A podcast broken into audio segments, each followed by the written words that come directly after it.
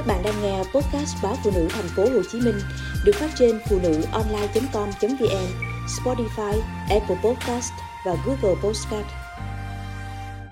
Có phải suy thận là tuyệt đối không ăn muối? Nhiều bệnh nhân khi được chẩn đoán suy thận thì hoang mang, lo lắng, nghĩ rằng tuyệt đối phải cử muối hay không được uống nước. Trong khi đó thì bác sĩ khuyên rằng chỉ cần tuân thủ quy định, đảm bảo chế độ ăn uống theo hướng dẫn thì vẫn có thể kiểm soát được bệnh. Vừa nghe bác sĩ chẩn đoán bị suy thận mạng tính giai đoạn 2, chị AT, 37 tuổi ở quận 10, thành phố Hồ Chí Minh lo lắng không yên. Dù các bác sĩ nói bệnh của chị chưa phải chạy thận nhân tạo, chỉ cần ăn uống hợp lý, dùng thuốc để kiểm soát bệnh tật.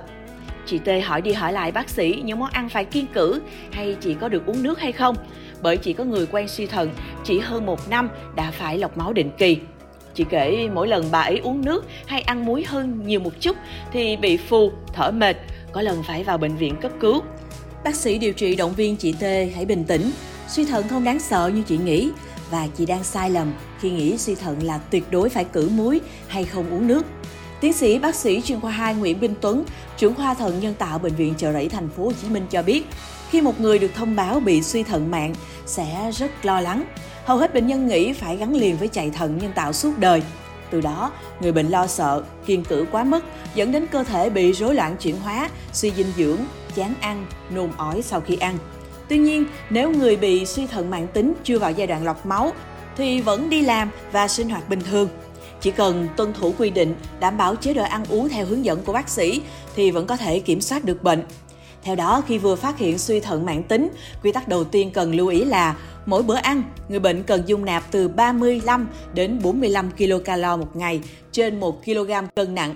Hạn chế muối, natri, kali, các thức ăn có nhiều đạm, vân vân. Người bệnh cần ăn thật ít hoặc không ăn muối để tránh gây sức ép cho thận, bởi thận đang bị tổn thương. Hạn chế tối đa natri trong các bữa ăn, đảm bảo natri không ứ động trong cơ thể, nhằm giảm chứng cao huyết áp ở người bệnh. Khi bước vào suy thận, nhu cầu natri hợp lý sẽ là từ 1 đến 2 gram mỗi ngày. Tùy theo tình trạng của bệnh nhân, bác sĩ sẽ điều chỉnh lại số lượng natri sau mỗi lần người bệnh tái khám. Người bệnh chỉ được dung nạp từ 2 đến 3 gram kali mỗi ngày, tính trên 1 kg cân nặng. Nếu nồng độ kali trong máu tăng, bắt buộc phải giảm xuống còn 1 gram một ngày để kiểm soát phù và lượng nước tiểu. Ngoài ra, để giảm sự hoạt động đào thải, hạn chế chất thải ứ động ở thận hay các biến chứng tăng ure máu, thì bệnh nhân suy thận mạng cần giảm một lượng đạm đáng kể, chỉ nên sử dụng dưới 1 gram đạm mỗi ngày tính trên kg cân nặng. Nếu giữ được mức này thì người bệnh còn kiểm soát được chứng chán ăn, buồn nôn, nôn ói vân vân. Bệnh nhân cũng nên kiểm soát tình trạng ứ động pho trong máu để phòng ngừa nguy cơ gãy xương hay các vấn đề về xương khớp. Tùy vào giai đoạn của bệnh, người bệnh phải tuân thủ nghiêm ngặt theo hướng dẫn của bác sĩ về mức tiêu thụ nước. Ngoài các chất nêu trên, nếu người bệnh uống quá nhiều nước sẽ có thể gây phù, tăng huyết áp, ảnh hưởng nặng nề đến thận. Không uống nước hợp lý sẽ khiến bệnh thận tiến triển nhanh hơn.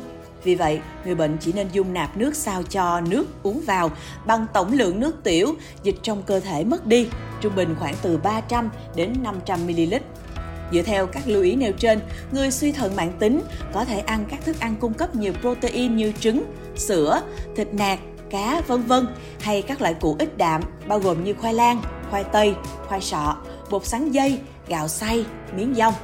Về vitamin, có thể bổ sung nhiều loại rau xanh, trái cây ít đường như cam, bưởi, quýt, táo vân vân nên chia thành nhiều bữa, mỗi bữa ăn giới hạn lượng thức ăn dung nạp vào cơ thể, đảm bảo trung bình mỗi ngày chỉ khoảng từ 1.500 đến 1.800 kcal.